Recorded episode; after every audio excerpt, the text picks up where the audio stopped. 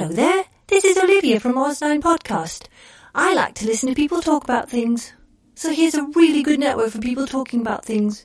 It's actually called the Discussing Network because it's people talking about things. Enjoy!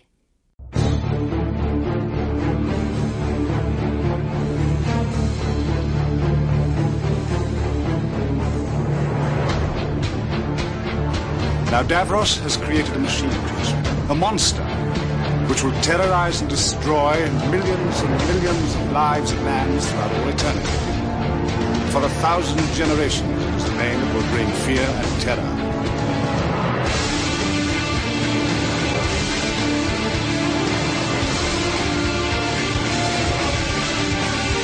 Our battle cry will be total extermination of the Thals! We can begin. It will be a moment that will live in history.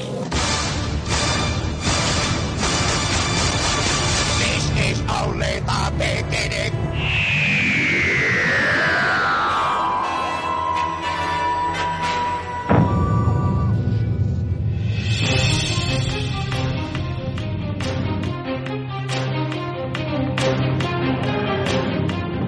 Welcome back, everyone. This is Discussing Who. I am Kyle Jones, and on this episode, we are welcoming back two of the best co-hosts in the world, and we're going to start with Lee Shackelford. Lee Shackelford, how are you? Two of? Yes. Uh, yes, I'm uh, not not the best co-hosts in the world. But no, two of the best. I, you know, I'm sure, because because Nicole's not with us tonight, so two I of see. the best. Gotcha. Uh, I'm grand. I'm just grand. We're we're having some technical problems, and that's always vexing. But you know, it's it's good to be able to, to have such problems, don't you think? Yes, it is. And yeah. What by chance of a computer might you be on? I am using a um, a five year old MacBook at this point, which is I don't think is the source of the problem. But, no, you know, no. Considering the fact. You know, everybody knows I use Mac. So, but for yeah. those non-Mac people in the world, welcome back, mm-hmm. Clarence Brown. Well, as a card holder from the P C Master Race, I will say that I'm glad to be on another episode of Discussing Who. Yeah, man, I'm doing good, doing good. Glad to be on and talk it out, man. I am excited about talking about this episode. Oh, good. Well, yeah. You know, excited that you guys are both excited because I'm excited. And Clarence, I don't think you could have used a better word than what you did because the episode that we are reviewing tonight is, of course, a classic episode. And we are reviewing Genesis of the Daleks. And I know we're going to get into it in regards to many parallels, I guess we will call them, of what was considered the Nazi master race versus the Daleks. So good, good choice of words there, my friend. So gentlemen, I have one little piece of news, which actually it's more of feedback than it is news from our review of Turn Left. Nicole sends us feedback and she says that out of Turn Left, it is actually not one of her favorite episodes, that she had a hard time watching it. And that she has a hard time going back and rewatching it. So I found that quite interesting that her opinion differed, and it made me wish that she was on with us because we all liked that episode. So I'm dying to hear more of Nicole's thoughts of not liking the episode. Different strokes for different folks. Yeah, absolutely. Absolutely. Here, here's a great example of that, in fact. And I, I was trying to figure out if, if this counts as news or not, but and it doesn't. But um, I have um, the Internet Movie Database open right now. And one of the, its, uh, its ads uh, that I think you see a lot is comes from a, a group called ZergNet.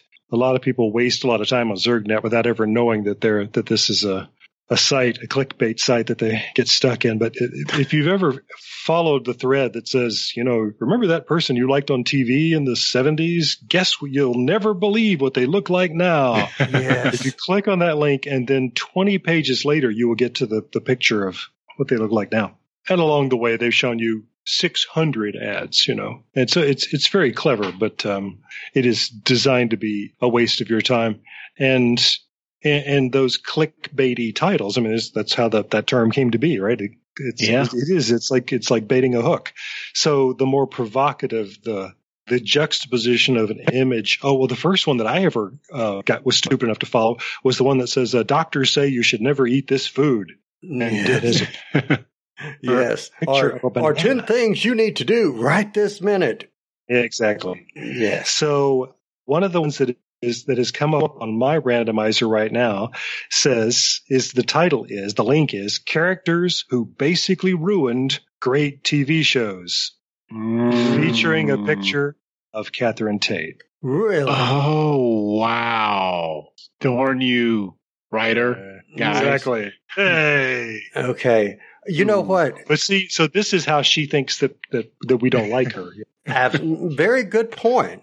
Well, I have something that for whoever made that article that I think needs to be said. They should be. Oh, I thought you had a foot for them, but go ahead. No, they need a foot, but I think they should be collaborated, um, yeah, marinated, yeah. Um, compressed. Mm, compacted, uh, yeah. Exterminated. There you go. Exterm- I like it. Yeah, cool. All righty. Well, I say let's just get right into the story. If that is good for you guys, it's a six-part story. So I say let's get into it. What do you guys think? Let go. All right, here we go. Oh, yeah. So for anyone listening, if you have not yet seen Genesis of the Daleks, put us on pause. Go out, watch that episode. Come back. Because from this moment forward, spoilers. Spoilers. Affirmative. Spoilers. Spoilers. Affirmative. Spoilers. So the spoiler warning has gone out, and we are back to review Genesis of the Daleks. It is the fourth series of the nineteen seventy-five season of Doctor Who. It aired in six installments between the eighth of March and the twelfth of April. It starred Tom Baker as the fourth Doctor, Elizabeth Sladen and, as Sarah Jane Smith, and dot, dot, dot, because I did not finish my writing. Lee, help me out here. Harry was played by... Ian Martyr. Thank you, sir, because I did not finish. Thank you. Yeah. So, so guys, tell me, summary view, what did you think of this episode? And Clarence, I'll start with you. What did you think of this episode? Hmm. Hmm. Uh, I hmm. L- love how it explores the, I forgot what the, what the proper name for it, but killing, killing Hitler as a baby, you know, it's kind of, yeah. it's kind of what we're doing here. We're going to mm-hmm. the inception of the Dalek, and it's interesting to see um, how that played out, as well as seeing these two warring factions and this one maniacal scientist who is hell-bent on fostering this new evolution of their people to be the greatest of all uh, species out there in the world, in the universe. So, yeah, I, I, I enjoyed it, man. I enjoyed it. And I just... loved how it gives us a different look at something that, uh, you know, was definitely around before this episode, but they just add this different layer. And it even adds a layer to people who have just seen New Who, me. uh, it gives us a lot of backstory on, on the foundation of this, of this race of beings. Cool. Lee, what say you? Oh, well, this was Genesis was actually my introduction to Doctor Who. This is the first uh, Doctor Who that I ever saw. Oh, awesome. Yeah. So wow. it, it's I, I just have no objectivity about it. I, all, all I know is that when Sarah fell off that rocket gantry at the end of part two and we and we went to the closing titles, uh, that that was it. That that is probably the moment where I became a, a Whovian, because there was no way I was not coming back to see part three of this. And uh, you know, the deeper you get into the story, the more interesting it is. It's uh, it is it's an extraordinary script. I, I think a lot of the the the four part Doctor Who's the classic series is that sometimes the four parters can drag on, and the six parters tend to be deadly. A lot of times, because you just get the feeling that the B B C was trying to stretch budget, you know. Mm. But this is six episodes, and it doesn't feel like it.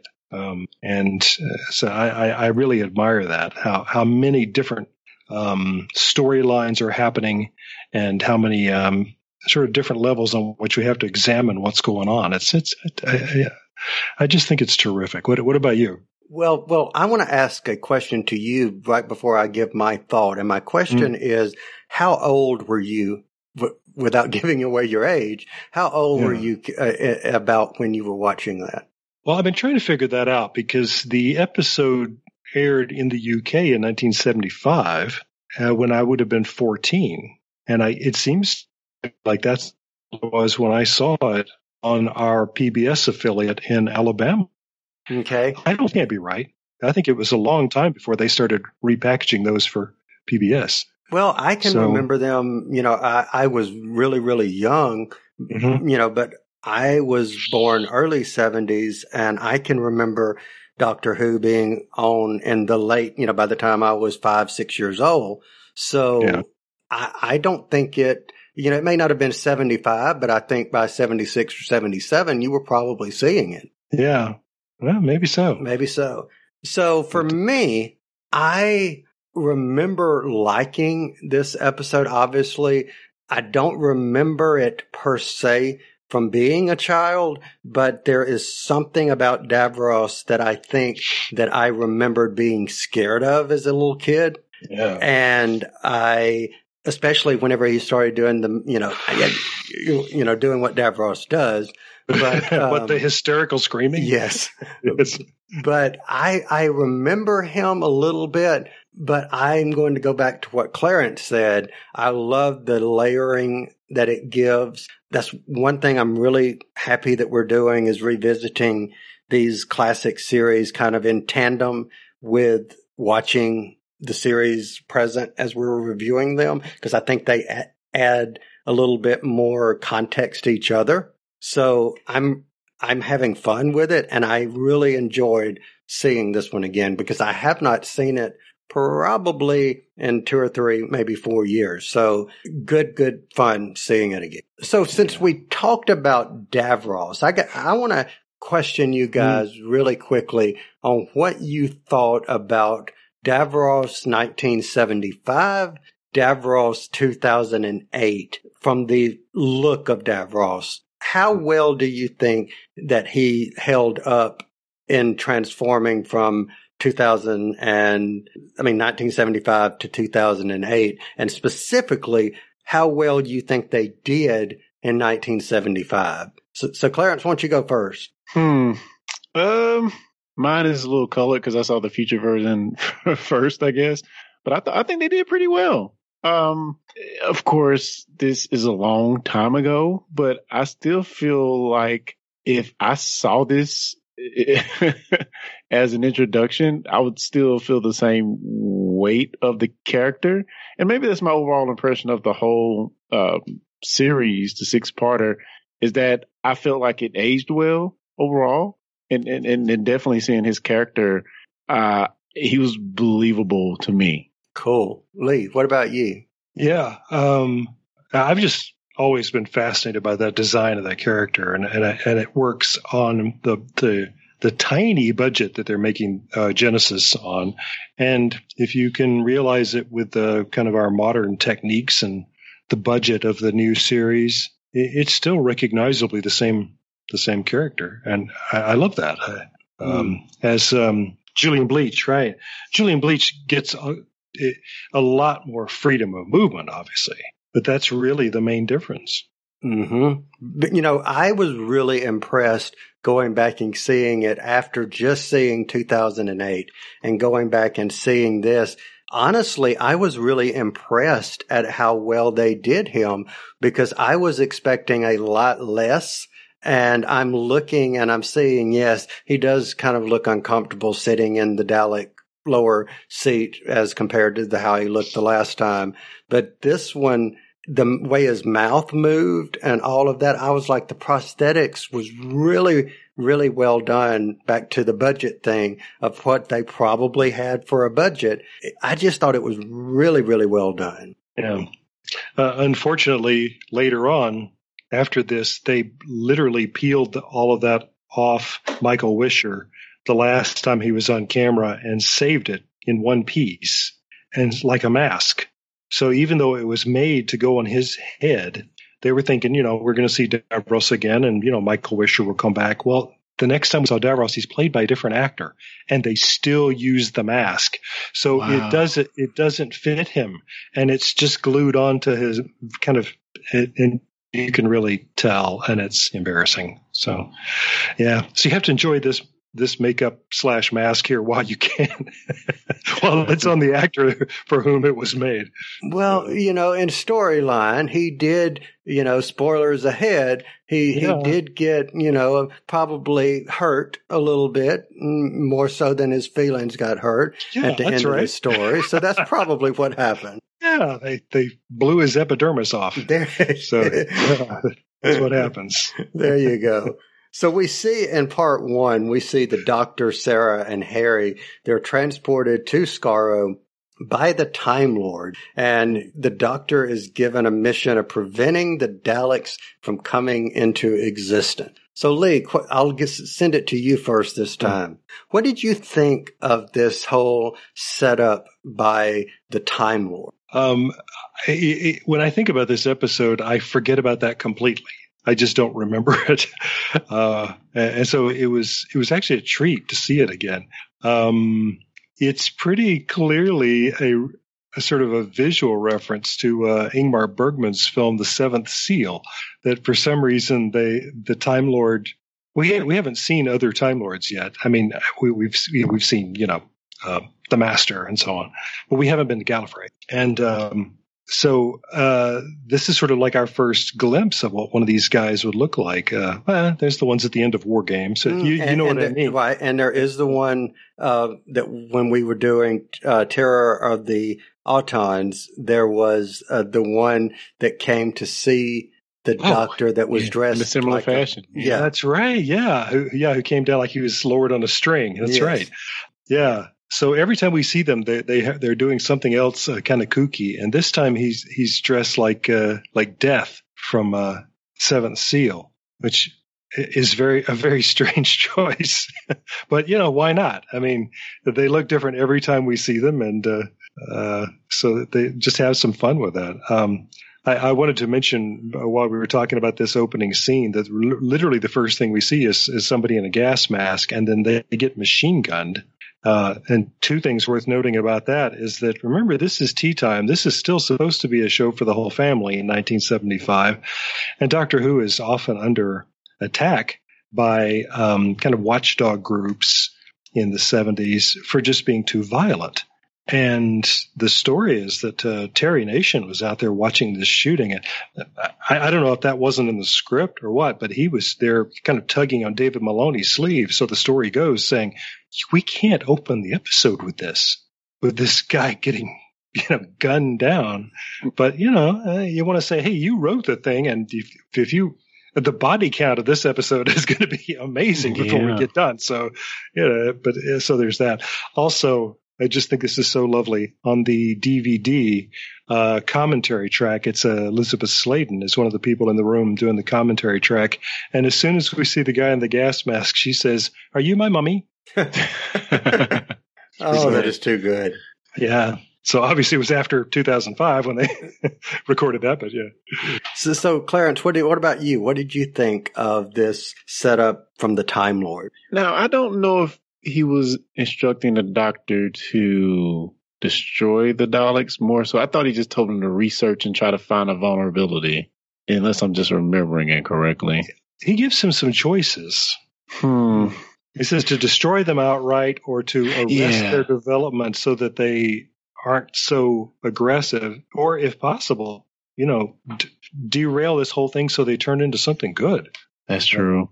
So, I mean, that immediately makes me think of the fixed points in time, which, you know, that concept mm. isn't around now at this moment in classic, as well as how that would just, and the Doctor kind of mentions it later on in the series, um, completely altering the timeline by changing the course or even destroying this race. Uh, of course, there are going to be good things that prop up from the decimation of the Daleks, but Uh, that sounds like a title, uh, but also um, it could it could somebody's got to fill the void, right? So yeah. it doesn't mm. necessarily one hundred percent mean that the world will be better off. And and it's like the Kill Hitler thing. And I don't know. I don't know. I, I, it's kind of a hard thing to to wrap my head around. But is it really right for the Doctor to annihilate, uh, commit genocide against an entire race of species? Mm, see is, that, is it okay since they're a lab experiment? I don't know. And see, this is this is not yeah. the natural evolution of the the uh, the I'm um, get their name wrong the people yeah, the, the, the college yeah, college yeah. people. This is not. This is their eventual evolution, but at this point, it's not. It's not, you know, the natural evolution, and the the the Daleks that we have now are pretty much grown in a lab. So, does that constitute the same thing if he destroys them as lab-grown beings? I don't know. You know, and the thing that, you know, going back to the time thing, you you kind of answered just then what was going to be my next question, which was, wouldn't the Doctor already know that he failed since uh, his previous selves had already fought the Daleks, or is this simply changing time? But, but by the way, you guys just talked about it, that kind of negates that question and explains it, because there he did question himself, and he did have the alternate ultimatum of, you know, make them something else. So not knowing what the future holds, maybe the versions of the Daleks that he saw were lessened because of what he did there, perhaps. Yeah, could be. You Good know. point. Mm-hmm. So I was watching this first episode, and I'm seeing this setup between, you know, the two different factions, the Kaleds and the Thals. And, you know, I'm looking at the visuals, and speaking of visuals, even though we didn't see the hands reaching out of the ground, I have to say that Stephen Moffat did do a great job of having the people that did the Witch's Familiar and the Magician's Apprentice, or whichever one, however those titles went from series nine. I I thought that they did a good job of m- interpreting the look of Skaro during the war. Did anybody else think of that? Well, I, I look at it and I see rock quarry, you know. So, I, I mean, uh, something had happened so often on the show that there's even one where I, I was wondering if this is an ad lib, where the, the Doctor and Romana land somewhere, and the, the Doctor opens the TARDIS door and looks out and says, "Oh, look, rocks." um, uh, I think that I think that was in Decimation of the Daleks when he does it. But, uh, maybe so. No, I love that. That's that's the only that's the only word like that that hasn't been used so far. So. Copyright Clarence Brown. Uh, twenty nineteen Um, yeah. So, uh, but but but what I found interesting though in this, watching these two races be set up and the visuals of it. Lee, I was brought back to something you said in one of our previous episodes about how profound you were seeing our Constitution and knowing that the people who were going through writing the Constitution were basically committing treason for all sense and purposes. And I kept coming back to that so many times in this episode as I watched that. As that's basically what these people who are scientists are doing, are basically, by standing up to Davros, committing treason. Absolutely. And and every last one of them is going to die before this is over. Uh, it's something that I had forgotten about. I mean, really, the the, the body count in this six-part yeah. is kind of amazing. Um, I I hope it isn't. This isn't out of sequence to talk about this, but you know, this time around. I don't know. I guess I, I've watched this. I've, I've seen Genesis of the Daleks many times. I, so I think I always get this. There's a part of me that can sort of get Davros. He's he's nuts, you know. So uh, okay, uh, he he's a megalomaniac, and he's in, immensely dangerous for that reason. But I do feel like I kind of understand where he's coming from. But Nyder, man. I just, if there's anybody that I want to get into the story and make sure he dies, it's Nyder. uh, and, and of course, what hurts about that is that he's, he's the one who is the most like people that we know, that, you know, uh, historically and, you know, or in the world today. Uh, in, um, he, he even looks a lot like uh, Joseph Goebbels, uh, which I'm sure is one of the reasons why he was cast. But he, he, in, um, the first part, he's not only dressed in kind of a Nazi uniform, but he actually has an iron cross. Did you notice that? Yes. Mm-hmm. And that's really on the nose. I mean, that is an actual Nazi medal. And, and notice that in episodes two through six, uh, it's gone. Somewhere along the way, they somebody really? on the set said, you know, a little bit too much. That's too much. I mean, if people don't get it, for God's sake. But I don't know. I wonder. Yeah. I mean, did, did you feel the same way? I mean, there's just. I. I, I mean, the, the, we were presented with a lot of villains over, you know, fifty plus years of Doctor Who, but nobody gets under my skin like Nyder. Man. And Nyder, Nyder reminds me so much. And maybe this story as a whole kind of.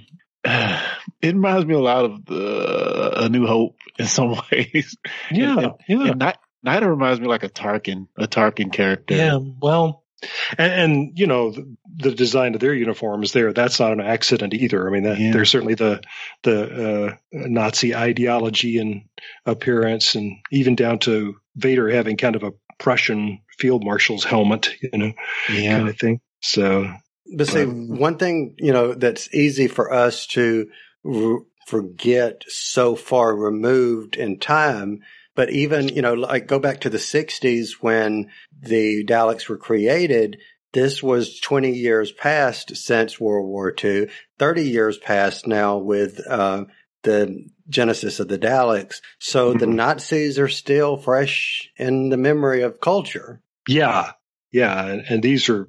Yeah, the people watching this show in nineteen seventy-five, if it's mom and dad and, you know, Tony and Martha, the kids sitting on the sofa or they're hiding behind the sofa, you know, mom and dad, they were they had bombs dropped on them. They remember. Yes. And, and you know, the scary part of this when I, when watching this is you listen to some of the rhetoric that Dav- Davros was spouting throughout the story as he's ultimately trying to convince whichever side of whichever faction to do what he wants to so he can build the Daleks. That's his ultimate goal. But mm-hmm. the things that he's saying to them that he is saying that they want to hear, it's really scary that this was written in nineteen seventy-five and we're looking on for it forty-something years later, forty-five years, forty-four, whatever, years later.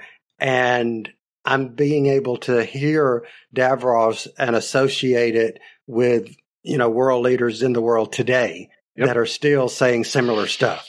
That's right. And that's scary. It, it, yeah, and it ought to be. Yeah.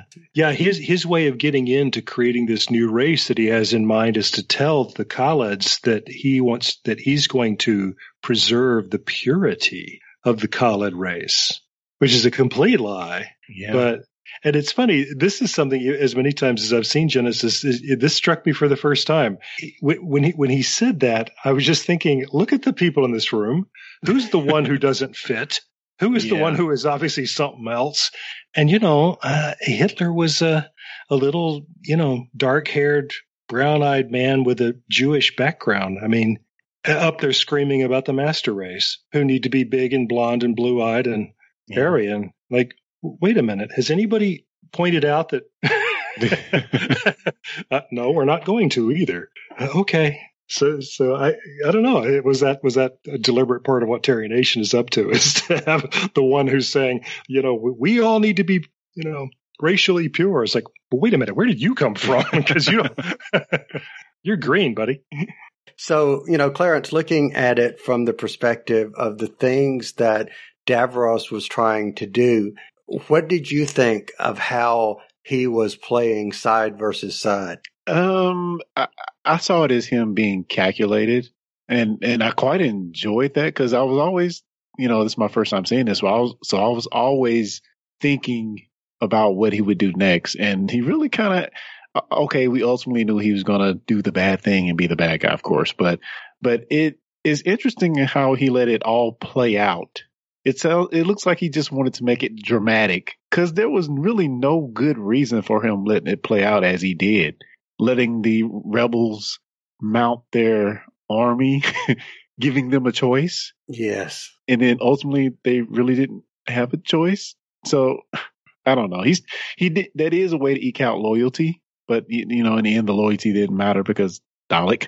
Uh, so I, I thought it was interesting that even though he had this ultimate plan to to allow his Daleks to be but manufactured or grown in a lab or whatever, um, he still loved it. Seemed he seemingly loved the dramatics of of letting it all play out, and maybe that's for the viewers' benefit. But I thought it was still interesting to see. So for me, going and looking at that, I think I can sum it up best. I love how you said, you know, that he was calculated, but the the part that just summed it up totally for me as to how Davros was in a position with even the ones who are saying, we've taken your power away and we're in control now. When he tells them, I want to take your terms, and I'm going to accept your terms on one condition. I want to speak toward the full Senate and blah, blah, blah, blah. And then after he finishes, he tells them, you are dismissed, and they walk off. So for yeah. the guy that's being told, we're taking away your power or, and going to put you in jail, he turns around and says, go do this. I dismiss you. I yeah. caught that this time, too. I never noticed that before. That that that, that does he, – apparently his surrender, you know, ends with him reminding them that he's still in charge. yeah. I mean, and, and there are points where – The point that we're, I mean, of course, again, we already know uh, Davos is, is, is, is a horrible being. But when he goes to make the deal with the Thals, I was, I was pretty much out of it at that point. Cause I, you know, we knew what would happen anyway. But at that point, it, it worried me even more because I thought at the very least he wanted to see good for his people. And, and, and that point there, when he made that deal with them to, to bomb their dome, uh, I was like, oh, this dude, this dude. It e- even further elaborated when the doctor asked, asked him about the virus in his hand, you know, about the power to eliminate all human life with a virus or all life, period, sentient life with a virus. He like just eats that up. He goes into another level of crazy. And this guy is, he's just the worst of the worst, man. I'm sorry. He is so bad. So bad. I so mean, place me among the gods. Yes. I mean, and Davros is the center of his universe. It's all about him. Yeah. You know, yeah. man. Yeah. And this, this moment that you're talking about is exactly why I thought it was a great idea, Kyle, to, to, to talk about this right after we'd done um, Stolen Earth and, um, because, Journey's End, yeah. and Journey's End, because um, here he is being given this thought about something that would destroy everything. And just as sort of an intellectual exercise, he considers it, and and he and he realizes right away, just just just, just as you were saying, Clarence, uh, yeah, that would be awesome. I yeah, do it it's because over the mold about it. Exactly. Yes. And so it's like unwittingly, the doctor has planted this seed in his head. So now, by the time we get to Stolen Earth and Journey's End, he's actually got the ability to do it. And, yeah. and he's and he hasn't lost his enthusiasm for it. No, uh, activate the reality bomb. Reality bomb. Yes. Yeah. So one thing that I found interesting, and this is getting in well, in part one, I thought that that was really interesting that the first person out of the three of them to see Davros was Sarah Jane, not uh, the doctor. Right. But when we get into the second episode, you know, I think this is something that we saw or see more and more, especially in this era of Doctor Who, because we made reference to Kondo in the um, Brain of Morbius, and that he really wasn't, quote unquote, as dumb as the professor thought or the doctor thought, not Doctor Who, but or the doctor, but. What yeah, was the name of the bad guy? Uh, uh, Solon. Thank you, sir, because I know that's yeah. one of your favorites. Yeah. You know, so I am seeing this theme over and over in this era where they take characters and they either say that they're mutated or they say that they're less than or whatever the case may be, but they are the ones who turn out to be the most empathic and the most Mm-hmm. lack of better word, nice of this story. Am I right on that? No, absolutely. Yeah, I mean, it's it's of mice and men. It's a it's a little storytelling technique that we that, that's always effective. The the gentle giant, you know. Um, And, and it did. It struck me this time um, that uh, here's another case where Sarah, uh, Sarah's life is saved by the fact that she's pretty, you know, which may or may not be yeah. fair, but uh, but it does seem to keep helping her that these these poor these these poor guys say, "Hey, you're we'll, we'll save you." Okay. So I want to ask you guys this question. You you brought up the fact that she was saved because she was pretty, but she was also put to work in, for lack of a better term, a labor camp. Yeah, and it's a labor camp. Right. And she could uh, die yeah. in the camp. That, you know, they pretty much say that. So why was she assumed to be a muto, as they were calling them, not Harry? It was it. Is that somewhat being sexist to say, well, she's the weaker of the two? Uh, well, they'd gotten separated, so Harry was always with the doctor. Uh, yeah, yeah. That's true. Yeah. Yeah. Yeah, true, true, true. So uh, another thing from part two that I found interesting, even though Sarah was the first thing or the first one to see Davros, when the first Daleks were turned on, set into operation, the first thing they see is the doctor. So I thought that was a nice little tidbit right mm. there. Mm-hmm. Hmm. Now, I didn't notice that. Wow. yeah. Yeah. It's true. Yeah. That Sarah is the first to see Davros, and the first thing the Daleks see is the doctor. Mm. So, Clarence, you've had the task, I won't call it the luxury, the task of climbing a very, very, very big hill with me. And you know I'm afraid of heights. Having said that, how well did you guys think they pulled off the scaffolding and climbing thereof? So, Clarence, why don't you take that first? Oh, man, something might be wrong with me, but I love that scene. I love the scene. And, you know, trying to uh, climb to the top of this rocket, uh, I just thought it was fun. It was interesting, not really practical, practical because, you know, it seems like they would very easily be able to just stay on the ground and shoot them. But at some point they start yeah. to climb as well. Uh, but I don't know. I guess I just love it anyway because just of the crazy nature of it. Um, yeah. I thought it was fun. I liked it. All right, Lee, what say you? Oh, me too. It's it's it's good old um, movie serial stuff. You know, even though it doesn't. I mean, Clarence is right. It, the guys on the ground have got guns. It doesn't make yeah. any sense.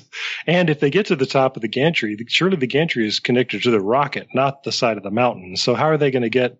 Anyway, they're going to have to jump, you know, one hundred feet through the air to, to get – but uh, but yeah, I, I just always thought it was it was thrilling. And this moment where, where Sarah gets treed basically like a cat, you know, if you've ever had that experience uh, of, of do, being in the middle of something and then realizing that you don't like the way things look ahead of you and you don't like the way things look behind you. Um, yeah, that's yeah. why I that's why I mentioned uh, the big old big old hill slash I, what I keep calling a mountain. Yeah, I got there. I, I was right there with her. You did it, yeah, yeah. You know. As Kyle but, sat there ready to cry, I had to say, "Dig deep, dig deep, sir. We can make it to the top of this mountain." This was this was Stone Mountain you're talking about. Yes, it was.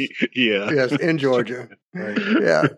Yeah, yeah, that's a story for another day. But uh, yeah, I, I, I'm going to say that I equally enjoyed it. I was picking it apart for the fact of, oh, well, I can tell from the logistics that this isn't really much that they're climbing. But at the same time, I'm going and saying, wow, you guys really pulled this off really well because you were d- taking what I saw as like a painting. I mean, like, you know, like if you, like a paint scaffolding that you might uh, have one layer of right. of scaffolding on. And I'm thinking, wow, they did really good at doing different camera angles to make it look like I am really continuing to climb up and up and up. They did a good job of that. So, yes, I enjoyed that too. One of the things that the directors and designers of Classic Who, you know, I've always thought you got to take your hat off to them because some of these episodes, well, in, in, like this one, uh, these serials where that have a lot of people running up and down corridors, very often they only have the budget to build one corridor. Yeah. So you've got to find nine different ways of, of shooting it or lighting it so that it doesn't look like they're running down the same yeah. piece of set all the time. And uh, there's one in War Games. Um, one of the things I admire about that, that serial, which is, a, what, a ten-parter? Um, but, yeah, it's got some – it's they have the, the budget for it. But, but so if you're watching closely, you could tell they are running down the same eight feet of corridor over and over and over again. But we we see it from a slightly different angle every time. And it, you know, if you're willing to roll with it, you'll buy it. But, um, yeah, yeah, maybe this is the time to talk about this, uh, this serial's uh, – some of the ways in which the budget shows. Um, Harry's oyster is one of uh, one of the things that uh, I always uh, find cringeworthy. And there's a, it, it's he, educational. If you're ever bitten by a styrofoam oyster, you just need to find a styrofoam stalactite to pry it open with. That, that's see, you learn that from watching uh, Genesis of the Daleks. Like, oh, for goodness' sake! But yeah, yeah. That's about the least creepiest enemy exactly. I've ever seen. Right, it's- yeah. So let me ask you, since you mentioned Harry, let me ask this yes. question real quick. And I liked Harry Sullivan, and so this is not a anti-Harry um, question, but did he have a purpose other than being Harry Sullivan in this episode? Uh, well, he and the Doctor get some lovely, witty banter, you know. Um, uh, Uh, uh, uh, Harry is unflappable. He he's he's that great uh, British uh, kind of stereotype, and we know he's a he's a Navy doctor, and so they're both doctors, and and uh, and the Doctor really treats him like a peer a lot of the time, and uh, it, it's real interesting to me the the way they play off of each other. Uh, my understanding is that Harry was the character was conceived for the same reason that Ian is in the original, you know, the the very first. Uh, Uh, the first Doctor's adventures is the idea was that the Doctor is going to be this older man, and so we need this young guy who's going to be the one who can pick up a gun or you know uh, do a knockout blow with somebody. But as we quickly saw, Tom Baker was perfectly capable of uh, doing all the daring do and running around stuff, and uh, so yeah, Harry did. You know, he only is is in this this season because yeah, they, they really didn't need him. And I wonder if he was, you know, hired slash contracted before Pertwee decided to leave, and you know they basically just ran out his contract. Mm. Yeah, I don't know. And and again, I like the character, and I'm not dissing mm-hmm. him right. by my question. It was just if I go back to th- the things that I remember most about this episode are well, and it may just be because I'm fascinated with Sarah and, of course, the Fourth Doctor. So maybe mm-hmm. he has the disadvantage of not being Sarah or the Fourth Doctor. Right. Maybe that's my my issue or whatever. Yeah, when I was younger, I sort of resented Harry, too, because he was getting to go around with the Doctor and Sarah and I wasn't. So I, I think there was, there was sort of that. But, uh, yeah, he's really grown on me over the years. And uh, I just I just like sort of his his jaunty, you know, nothing gets me down kind of. Uh, he and the Doctor are making jokes about when, when the when the uh, the Kaleds are going to bring him bring them tea, you know, or coffee. I don't mind. I'll have that. So, Clarence, what about you? You know, this would probably be your first uh, r- recent exposure to Harry Sullivan. First Harry. So, what yeah, would, yeah. what would you what did you think of him? I mean, I don't think he was totally useless in the episode. He had some some some good, you know, conversations with the Doctor, as Lee said, which I found in- interesting because it, you know, led to some exposition we probably wouldn't have got otherwise. So that was fine. He did save the Doctor's leg from being blown off. I guess you yes, got that as well. That's right. So I guess true. He did a little something. Well, oh, that's a good true. point. That there's there's the three of them in a nutshell. And I love how Terry Nation captures that. And it's right there in, in episode one. The Doctor has stepped on a landmine. And so Harry and Sarah both immediately go to the Doctor's feet to try to figure out what they're going to do about the landmine. The Doctor's saying, get out of here. Yeah. And, you know, it's like, no, well, obviously we're not doing that. So let's talk about what we are going to do. It's just not, it's not an option, you know. Uh, I, I love that. I, lo- I love how they, they solve problems together. And I'm going to take back then my question. So forget that I even asked the question because that in itself is is worthy That's of him what? being there. So, so, so strike yeah. that question. That didn't happen. Reality bomb. Yeah, forget about it. Yeah, yeah right. forget about it. It didn't happen. But you know what did happen, and this was something that I wanted to ask you guys, segue here. What did happen was the Doctor chose to describe in detail all of these different things about the Daleks to Davros. Why do you think he chose to do that, and do you think that was the right decision? So, Clarence, why don't you go first? Why do you think he did that, and was it the right decision? Well, I think we know the why. Um, he was placed in pretty much an impossible situation. Now, maybe you guys can answer this, because I didn't know from just viewing. Obviously, I think he was talking about situations that happened in earlier episodes with different doctors, possibly. So I didn't know yeah. if he was if he was feeding him a bunch of bull, or was he actually telling the yeah. truth? I, I didn't know. Yeah, the, the Dalek invasion, he describes the Dalek uh, invasion uh, that um, is where the first Doctor leaves uh, Susan behind. So uh, he, he describes what their, their plan is. Uh, uh, and uh, so, for example. Yeah. So, yeah, so uh, impossible situation. He's going to save his yeah. friends. So, I mean, can we fault him for that? You know? It's funny how that, that struck me this time, that I thought, given the kinds of situations that they're always finding themselves in, have, have we never had this conversation? H- Harry and Sarah are both there on their torture table saying, don't tell him. And the doctor says, well, I have to. Yeah. And, you know, it's, it's, it's almost as interesting an ethical question as the, you know, have I the right to commit genocide here at the, you know, to, to blow up this nursery of the Daleks? Um, when you're in that kind of situation and, you know, he could be handing over the mastery of the universe yes. to Davros, but he chooses to spare uh, Harry and Sarah, who are, if Davros has his way, they're all dead anyway. Yeah. I, I don't know. I mm. If they had me in the machine with, you know, with the, the, the wires on my head, you know, and they said, you know, if if, if you lie, you know, that you will will know. So you have to tell us the whole truth, or I'm gonna we're gonna kill Kyle and Clarence. I would tell him everything. So, mm, well, thank you, and I would do the same for you too. But, Agreed. but I will say this, I, and you know, we we said at the beginning about the opening scene that Terry Nation kind of had a problem with or was concerned about. But we have two companions, very popular companion at that, mm. being tortured in this mm-hmm. episode. Yeah. You know, so really and truly, think about the fact of we have a companion in this episode, in this story, being tortured. Yes. I just find that profound. Albeit yeah. not, uh, they're not being physically graphic, right? Yeah, yeah, yeah, yeah.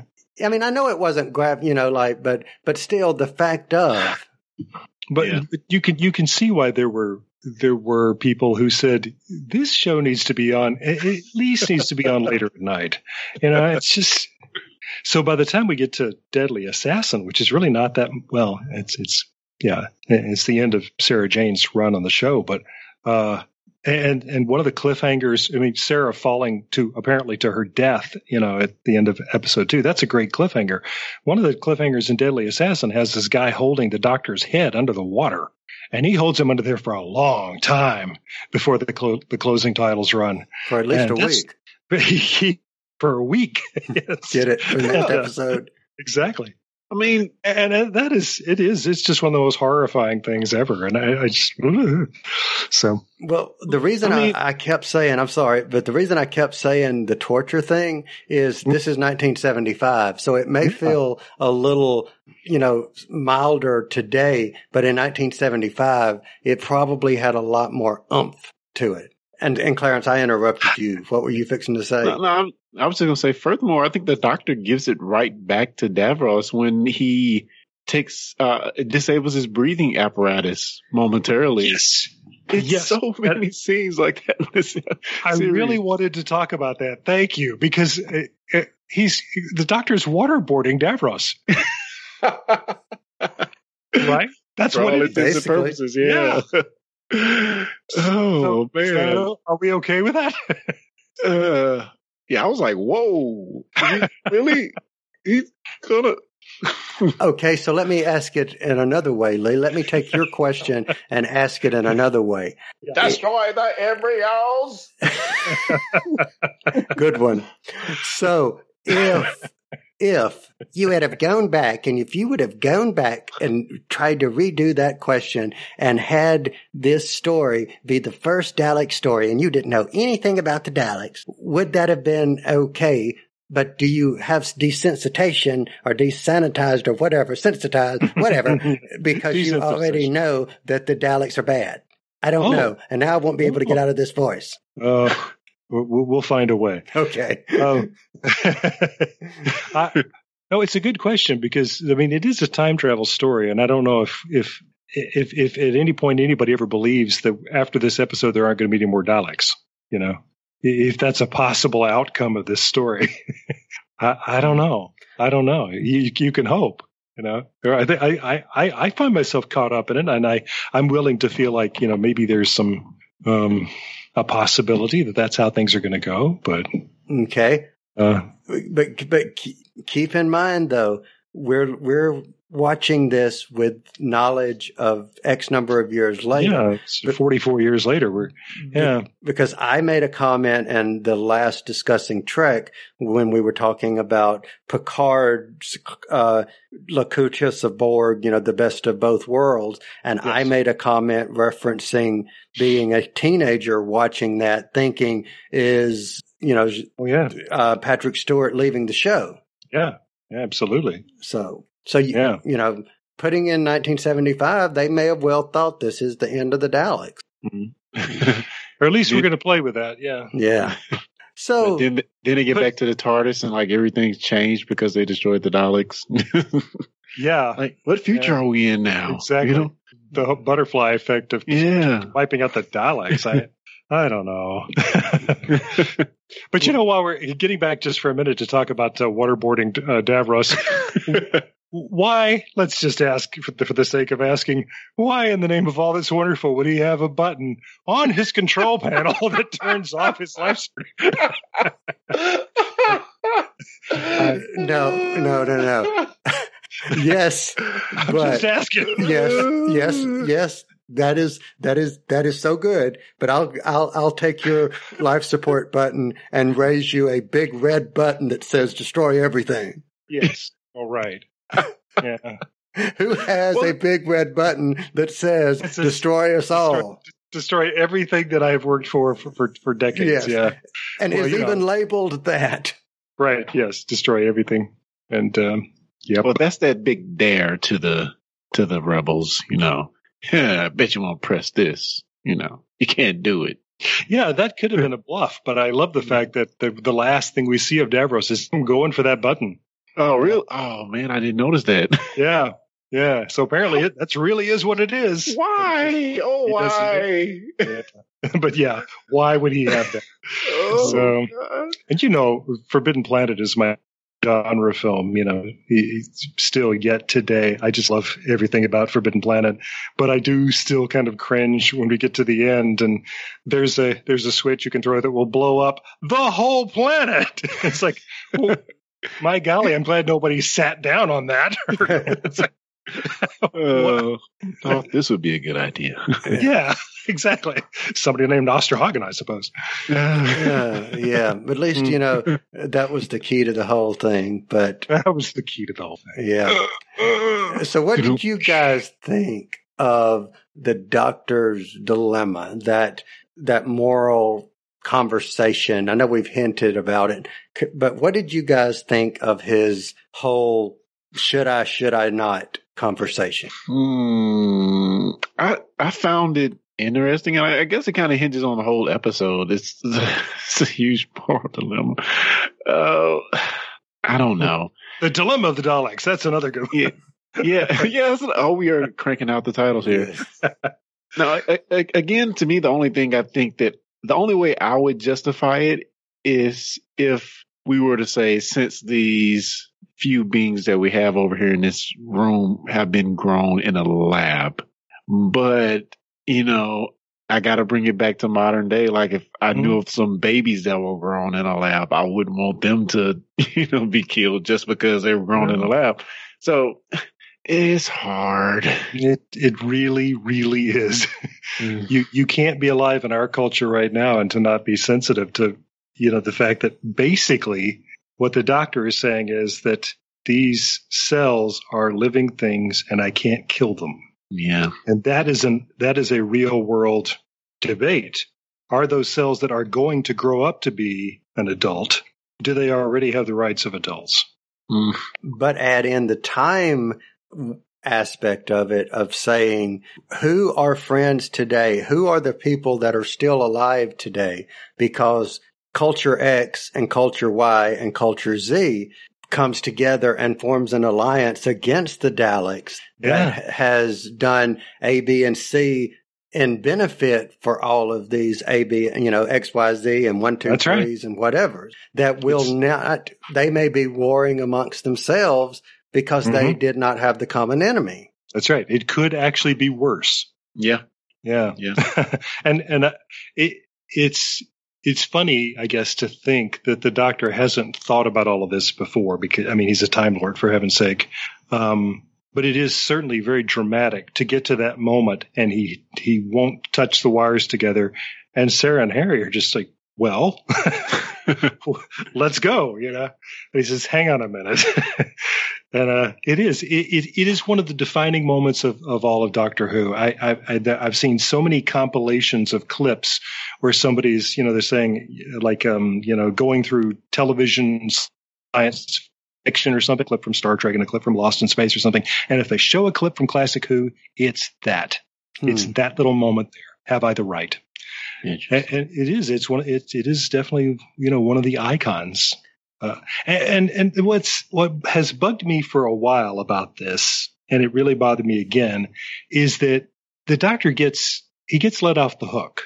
He, does, he doesn't have to solve the problem because we learned that Davros has surrendered. Ha ha. Yeah. And so he. He pulls out the wire and, you know, you know, and says, thank you. Thank you, Garmin. I'm, I'm, I'm more grateful to you than you can possibly know. Later on in the story, uh, he says, I'm going back to the nursery and I'm blowing it up. And, and I would love to know what happened between those two points in his mind. I mean, we saw that Davros betrayed everybody, but there's nothing. We don't have any new information about the the infant Daleks. Yeah. But now he just says, I'm going back to the nursery and blow it up. Yeah. So problem solved. And I'd just like to know how he got there. Hmm. But did, did did that strike you the same way? It's like, hey, wait a minute. This was a big dilemma earlier, and now now it's not. What happened? What do you think, Clarence? I mean, I agree in the in the point that there wasn't any new information, really, that would sway his decision one way or the other. Yeah. He already knew that Davros was crazy, and Davros was crazy in that um, – You know, uh, he knew, already knew how bad the Daleks would be. So what changed in that short amount of time that, you know, made him want to go back and, and, and do it? I don't know. I don't yeah. know. Yeah, I don't Except either. That it's exciting that it, it gets him in the part of the building that's about to be blown up. I mean, that's that's the real reason. That's, that's Yeah, and, and unfortunately, I think that's the only in context story, I mean, you know, that you can say is there needed to be a moment, and that provided a moment. So. But I do love, love the idea that that uh, of having the uh, the Dalek make the connection by running over the wires. That's just yeah, yeah that, that is pretty a, cool. That is a yeah, little mm-hmm. nice little touch there. So you know, let's um, one other thing that I want to mention really, really briefly is the time ring. I just thought that that was almost hokey, but then whenever I think about it. It reminds me of a different version of the vortex manipulator because it goes on your arm. Yeah, but I, I've always been relieved that we didn't see the time ring again. Because, oh, man. It, the, the worst part about the time ring is the Doctor gets in a little kerfuffle. Yeah, and it falls and off. It falls off, yes. After going through all this to obtain it again and – we know how important it is for him to get out of here once everything is over. Right. Yeah. He has deep pockets. He has deep pockets. Just That's stuff true. In there. I mean, uh, cause when it, when it fell off his wrist, I was wondering like, wait, did I see it fall off? And yeah. you know, he just keeps going like nothing happened. I'm like, oh no. Was that a continuity error? So, yeah. And I'm oh, thinking, where's the clang, clang, clang? You know, if it's yeah, a right. piece of metal, have, why didn't they hear it? Yes. Mm. Should have had a, should have added a noise on there. That reminds me, speaking of continuity, has it, did it occur to you that at one point Harry dresses up in one of the uh, elite guard uniforms? And is able to get past some of the other guards because he's dressed like them, you know, as we've seen in a thousand adventure stories. And then after they've broken out of their jail, he changes back into the clothes that he arrived in. I gotta look dapper. Okay. Oh. Yeah. Well, well, well, I'll go with the other. His little neck scarf, and, and, and it just struck me that is only so that we can keep the continuity straight of, of shooting this out of order. And yeah, and if you're about to say something about Sarah's outfit, okay, go for it, because that's where I was going. So go for it. Oh boy, the the the story about this, and I didn't know this until hearing the commentary track with uh, Elizabeth Sladen talking about it. They had already shot some parts of the story that will follow this, in which she has the camouflage pants on. And they, because they were shooting out of sequence, she showed up. They had her on set shooting scenes from episode six of Genesis of the Daleks with the camo pants on, wow. which is not, not her costume for Genesis of the Daleks. So, so here's a problem. We either have to go back and shoot all of that stuff that we've already done, and we're on a deadline here, or we need to have a moment where the Doctor finds some clothes and hands them to her and says, this could be useful. and, and she says, yes. yes. She's delighted. She'll immediately get to take off what she's wearing and put on this new outfit for no reason in the world. Yes. But you know what? I, I know. I, here's why it went so well, because she was, she looked so delighted, because she's thinking to herself, she being not Sarah Jane Smith, she being Elizabeth Sladen. I don't have to reshoot these these scenes. That's right. I don't have to come back here and do all of episode sixty. Well, I'm sure everybody else was delighted by that that quick fix too. It is it's it's a lunatic moment that that in the midst of all this, Sarah would be interested in in changing outfits. But you know, but but it, and, and there's no reason in the world why Harry shouldn't just keep the elite guard uniform. That was really handy. Yeah. You know, but yeah. same reason. You know, just so whatever. Anyway. He looked good in that elite uniform, too. That so often happens in these stories. You'll notice that he he stole a uniform from somebody, and it fit him perfectly. So Cool. Cool. All right. So let's kind of wrap up the story here. We see, of course, that Davros kills everybody, or at least the Daleks do. But then the Daleks do what Daleks do, and they turned on Davros. So Clarence, what did you think of this shift in no longer being the creator and I am doing whatever the creator says to, you know, you're not one of us? Oh, man, I saw it coming a mile away, a mile away. He he brags on the fact that they have free will. You know, he he's proud of that fact. And I mean, it happens so much in science fiction, but you would have to think that once once he gave them the will to do what they wanted to do, they would definitely see everything else as inferior. And I don't know, it's just a, something that happens a lot in science fiction, and I, I just saw it coming a mile away. And yeah, I don't know. I don't know if I can add much more than that. Um, What about you guys? So, Lee, I'll, I'll amend that just a little bit and say, what did you think before they, or as they were turning on Davros when Nyder got his due? Well, I was delighted that they killed Nyder. Um, and it takes a while, too. And I, um, but, uh, but yeah, I'm with Clarence. I mean, it, it's too poetic for them to not kill Davros. Yeah. In the end, you know, I mean, so you sort of, you, if you love story, you know, you have to, you have to kind of hope that that's what's going to happen here. So anyway, cool. We'll talk more about it when we talk about favorite scenes and favorite lines. Well, then why don't we talk about our favorite scene, favorite scene of Genesis of the Daleks? And just for, I'll go first, and I will say my favorite scene just for the iconic scene that it is, and because it's used so many times, and even was used in a clip in series nine. They showed this again, the Doctor questioning, do I have the right? That's my favorite scene there. So Clarence, what was your favorite scene? Okay, you guys are going to help me out. My favorite scene slash scenes were all of the cliffhangers. um Yeah. Every last one of them I thought were hilarious, but fun. Yeah. So I'm I'm gonna just say that uh, from from uh, Sarah Jane falling off the scaffolding to the Doctor getting choked out by um embryo embryotic uh, uh Dalek. Um, yeah, uh, well, not embryotic at that point, but you know what I mean. The yeah. youngling Dalek.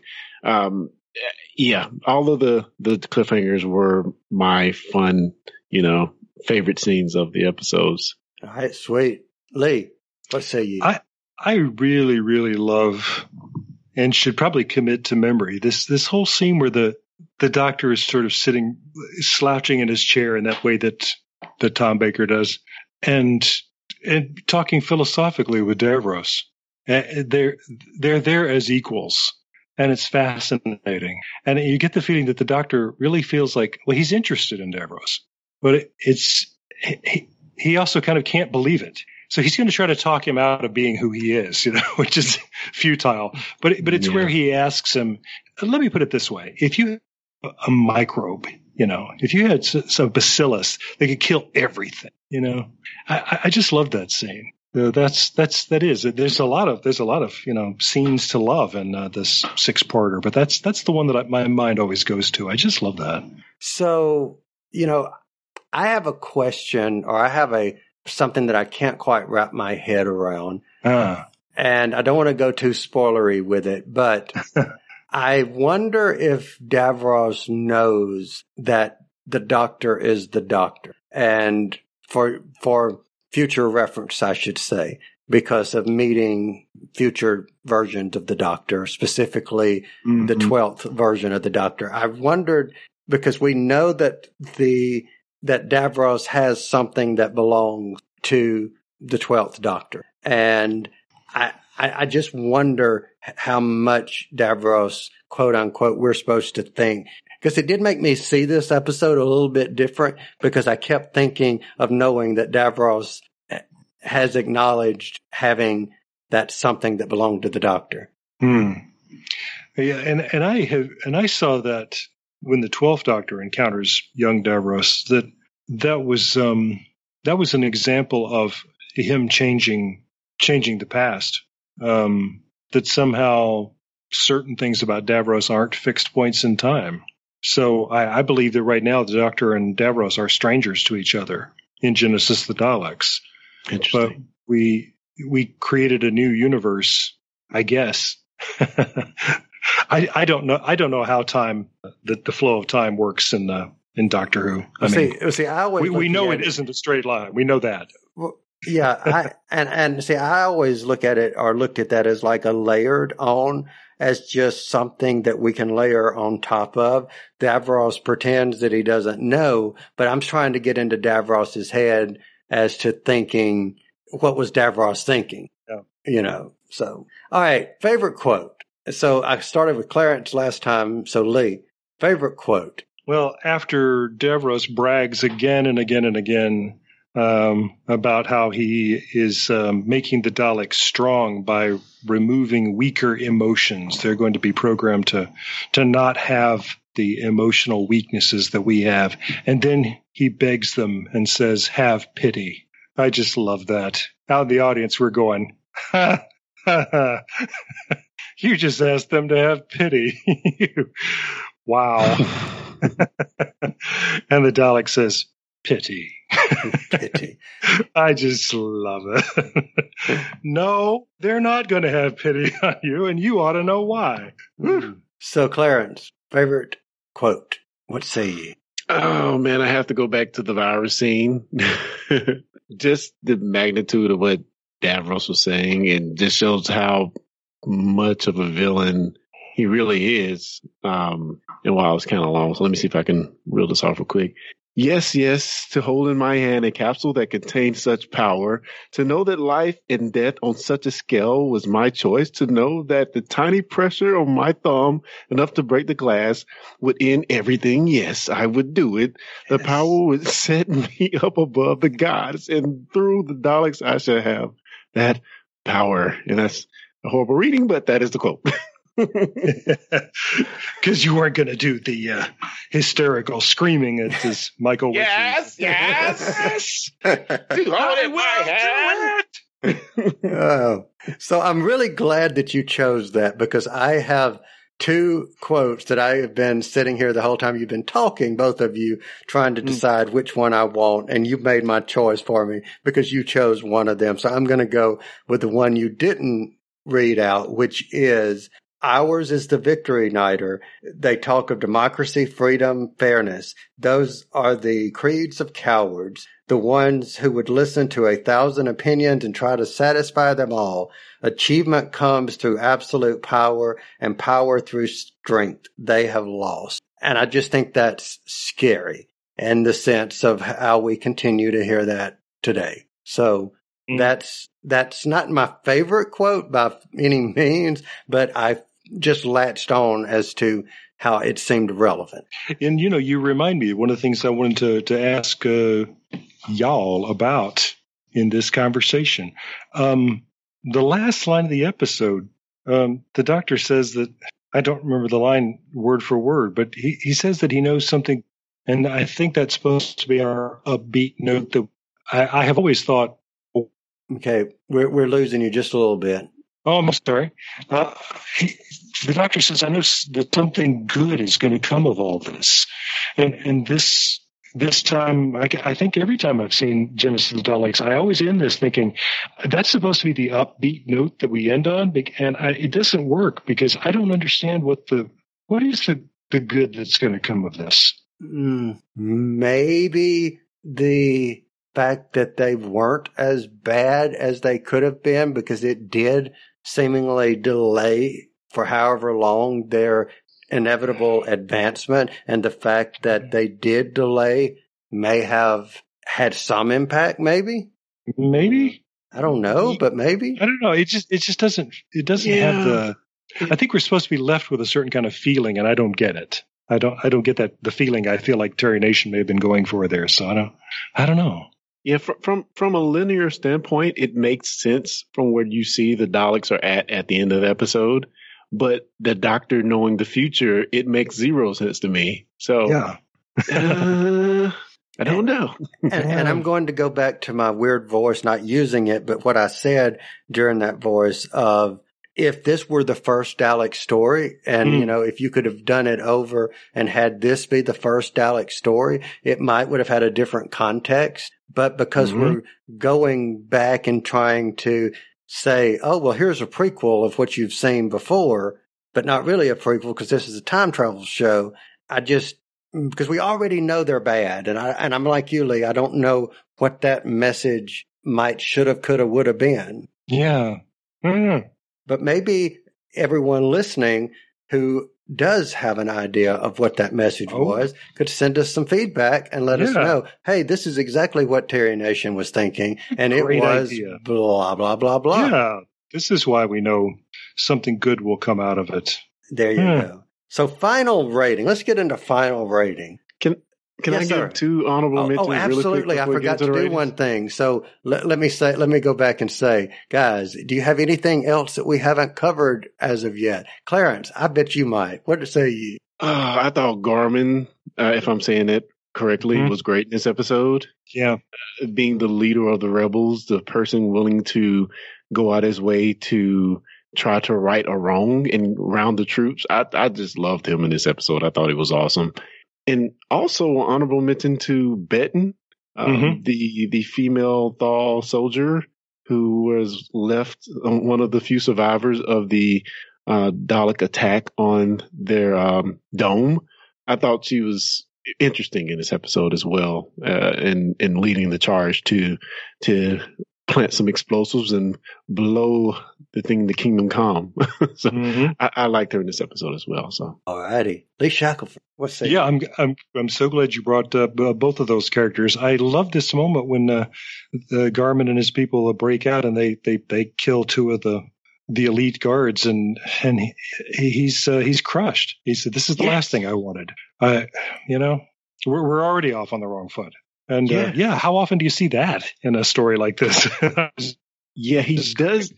He doesn't want any bloodshed. He wants to do this the right way, mm-hmm. and and that definitely plays into his whole premise that uh, what are we doing here with these Daleks if we're going to um, remove the uh, morals from our evolution yeah. of our species? What what have what have we left if we remove our morals? We, right. You know, so this is supposed to be our higher self without pity. You're gonna yeah. take away pity? I don't. Yeah, no, but um, yeah, it, the, I, I had this, a little bit of a crush going on Betton at one point, and um, I'm, and I'm intrigued now looking back on that because um, I feel like um, this is an actress who really didn't do a lot of television. At some point in her life, I I, I think she just sort of decided to do something else. But I I, I think it's interesting. I think they tried to to do uh, this. Uh, this kind of a man's haircut because she's, you know, the military leader, but yeah. it doesn't, it doesn't work. So she just ends up looking like a pixie, so, you know, so she looks like Peter Pan. And I, I don't know. I just think, well, now she's really cute, but yeah. Um, but she, she, she, she sort of has only one note to play, which is we gotta, we gotta do this. Oh, time's running out. Oh, I gotta, you know, it, it would be interesting to, if we'd seen her earlier in the serial and we'd gotten to know her a little better. But, but I don't sad. think they had the luxury of time in no, the sense no. of she was validating you guys' point earlier in our review of how many people character wise got killed because yeah. you had to bring her in as a character to kind of take up for some of the characters that had been killed in the first. That's right. Yeah, well, we kill a room full of people, and yeah, yeah. Well, she does have an interesting point in the story where uh, the doctor is is caught by uh, and I keep it the Thals, mm-hmm. and and after they make the deal with with uh, Davros, and there's like amnesty, amnesty for all the prisoners, and all of a sudden the doctor is out. You know, yeah, that's she, right. She's the one that kind of ushers them along and say, yeah, yeah, you're free to go. Says, yeah, you, know? you can go. If you're, yeah. I, I, I really liked how everything flipped and, you know, mercy. Would you get that? You have to feel for the Thals after, even though they just destroyed their, utterly destroyed their enemy with this secret um, advantage that they had. You know, you have to give it to them for trying to foster a little goodwill by saying, okay, all the prisoners are free. We're going to start a new beginning and all this. So, yeah, I really love that. Cool. And, you know, I for uh, it, people who were alive in Great Britain in the late thirties, you know, they, they have to have seen Neville Chamberlain and all of this, you know, because you, you you may remember, um, it's one of the great events of world history, really, is that he, when he was Prime Minister of England, he met with Hitler, and he came back with this letter, you know, with Hitler's signature on it that said that that uh, the the Nazi Party has already done everything they want to do. They're not interested in expanding any further. They don't want to invade Britain. They're not going to go to war with America. They, you know, mm. and, and it's it's just take this back to your people and let them know they have nothing to fear from us. And Chamberlain came back, you know, there's a famous photo of him waving this, this piece of paper over his head and declaring, what I have here in my hand is peace in our time. Mm-hmm. And, you know, and then we see in Genesis of the Daleks, we see the, the Davros playing exactly the same game with people. And that, you know, for a lot of people that had that watching the show, that, that probably, that probably hurt. It's like, mm, yeah. we've heard this one before. Wow. Mm. So. Yeah. Don't believe people when they when they tell you things like that. Um, we had we'd also uh, I, I think the doctor calls Davros a megalomaniac, and as we've been as I've been thinking toward this week, I've been thinking about Davros the megalomaniac, and I thought there's a word I use all the time. I should probably look it up because I'm not I'm not sure it actually. You keep using that word. I don't think it means what you think it means. Um, here's the Oxford English Dictionary. Tell me if this sounds like Davros to you. In psychology. Uh, megalomaniac is one who has delusions of power or of self-importance, uh, usually resulting from mental illness, a passion for grandiose schemes, more generally a lust for power and a desire to control. Mm. Mm. So before I say something, yeah, don't going, do it. No, I'm going to it. say, don't do uh, why don't we give this our final rating? Because I don't want to say anything uh, that I was going to say. So, what, what, you know, let's play a card. I don't know what kind of card we might play. And I'm not going to do that because I, I just so bad want to say it. But uh, scale of one to five, what say ye as a final rating? And Clarence, why don't you take this first? I don't know. Don't know. Okay, that didn't work. um. I'm going to give it a strong four point eight. You know, it's hard for me to get into these classic episodes, but I found like at every turn, I was interested in the mystery and looking to see how this story played out of such an iconic character to the series and the, the inception of, of such iconic villains. So yeah, I, I loved it. I loved it. I, I did not think I would, but I absolutely had fun with it. Yeah. So four, four point eight. All right, Lee, what say ye? I got to give it a five uh, all the way through. It's uh, our friend Louis Trapani uh, always urges us, and I, I, I agree completely, that you, you have to watch these as if it was nineteen seventy-five and you've never seen anything like this before. And maybe you have to pretend like you're eleven years old and it's nineteen seventy-five and you're watching this. I mean, holy smoke, what a what a ride this is. What uh What fun. So, you know, that's that's me. Mm. So I should, what I should have done, Lee, was jumped ahead of you, because I should have realized, since this was what got you into Doctor Who at the very mm. beginning, I should have realized that you were going to give a five. And since Clarence gave a four point eight instead of a five, mm. I, and I'm going to give it a four. I mean, I'm going to give it a five. I should have jumped ahead of you so that I could say, Clarence, my five trumps your four point eight. So, um, just had to go. I see. Yeah. Yeah. So I am giving it a five because I remember liking this. It is the first appearance of Davros. I love the fact that he is a screaming megalomaniac, and, you know, I, I like every appearance that I've ever seen Davros. He's one of my favorite bad guys from Doctor Who. So I'm going to, you know, say five out of five easily for Davros.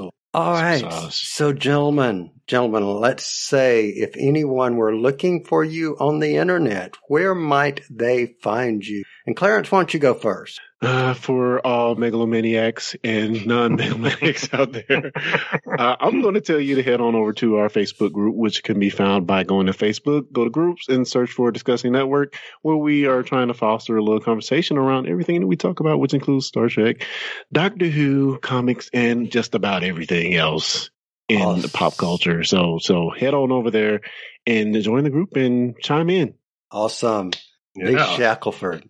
This okay. time I'm going to going to astonish people by pointing them to a different website, but I want people to go look at wi-fi sci-fi dot org. Wow. W I F I S C I F I dot O R G. So if I were to and ask what that is, what is that? I would say that it is six podcasts, six science fiction podcasts that have gotten together to put to do to perform our shows live, and this is going to happen in Seattle, Washington, in April. But we got to do some fundraising along the way, which means we're going to be giving people uh, uh, the opportunity to to possess things that are beyond their wildest imaginings.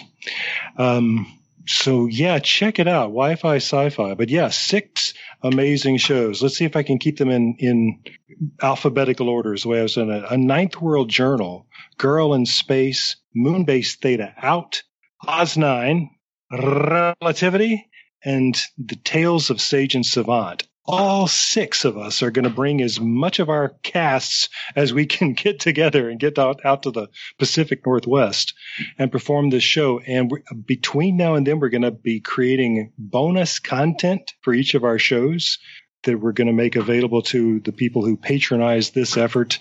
And then we're also going to have a live in Seattle album recording of this, and that will be made available to the the panting, awaiting general public as well. So it's a big deal. Wi-Fi sci-fi. Mm, awesome. Awesome. Well, and y'all I, will be there. Yeah. Yes. That is the hope plan. So. Yes. Game.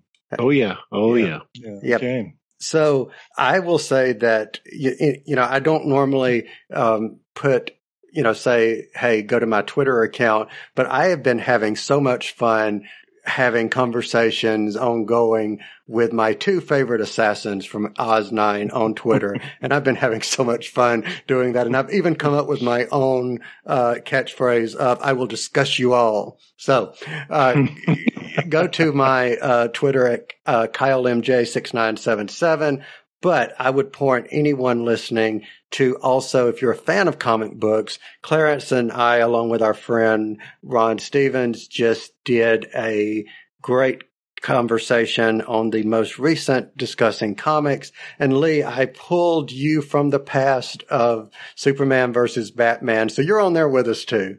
Oh, cool. So, yep, I have my, I go back into the past and pull you, uh, saying you, what you thought of Superman versus Batman. I had fun doing that. So it's at discussing comics dot com. I will remember.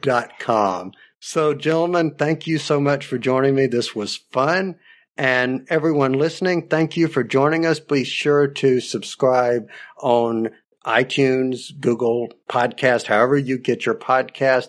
Please subscribe and also leave us a rating. That will help us get discovered, and we will appreciate it. So thanks everyone for listening, and we will be back next time. You've been listening to the Discussing Network. Find out more at discussing network dot com. Discussing Who is brought to you by Audible. You've probably heard of Audible, but just in case, they are the world's leading provider of audiobooks. They have more than one hundred eighty thousand titles.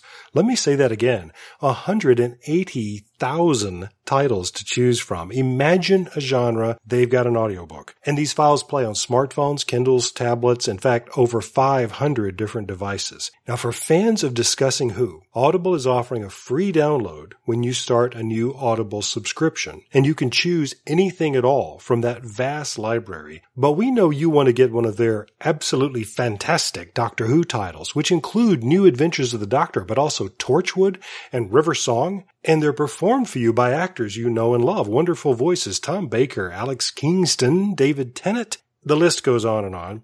So try it out for thirty days. And if at the end of the month you decide Audible is not for you, you still get to keep that Doctor Who book you downloaded. So look at it this way. Free Doctor Who book. So here's how you get started. Point your favorite web browser to audible trial dot com slash discussing who. That's audibletrial, all one word, A-U-D-I-B-L-E-T-R-I-A-L dot com slash discussing who, also one word. And that's how you get your free book. What could be better than that?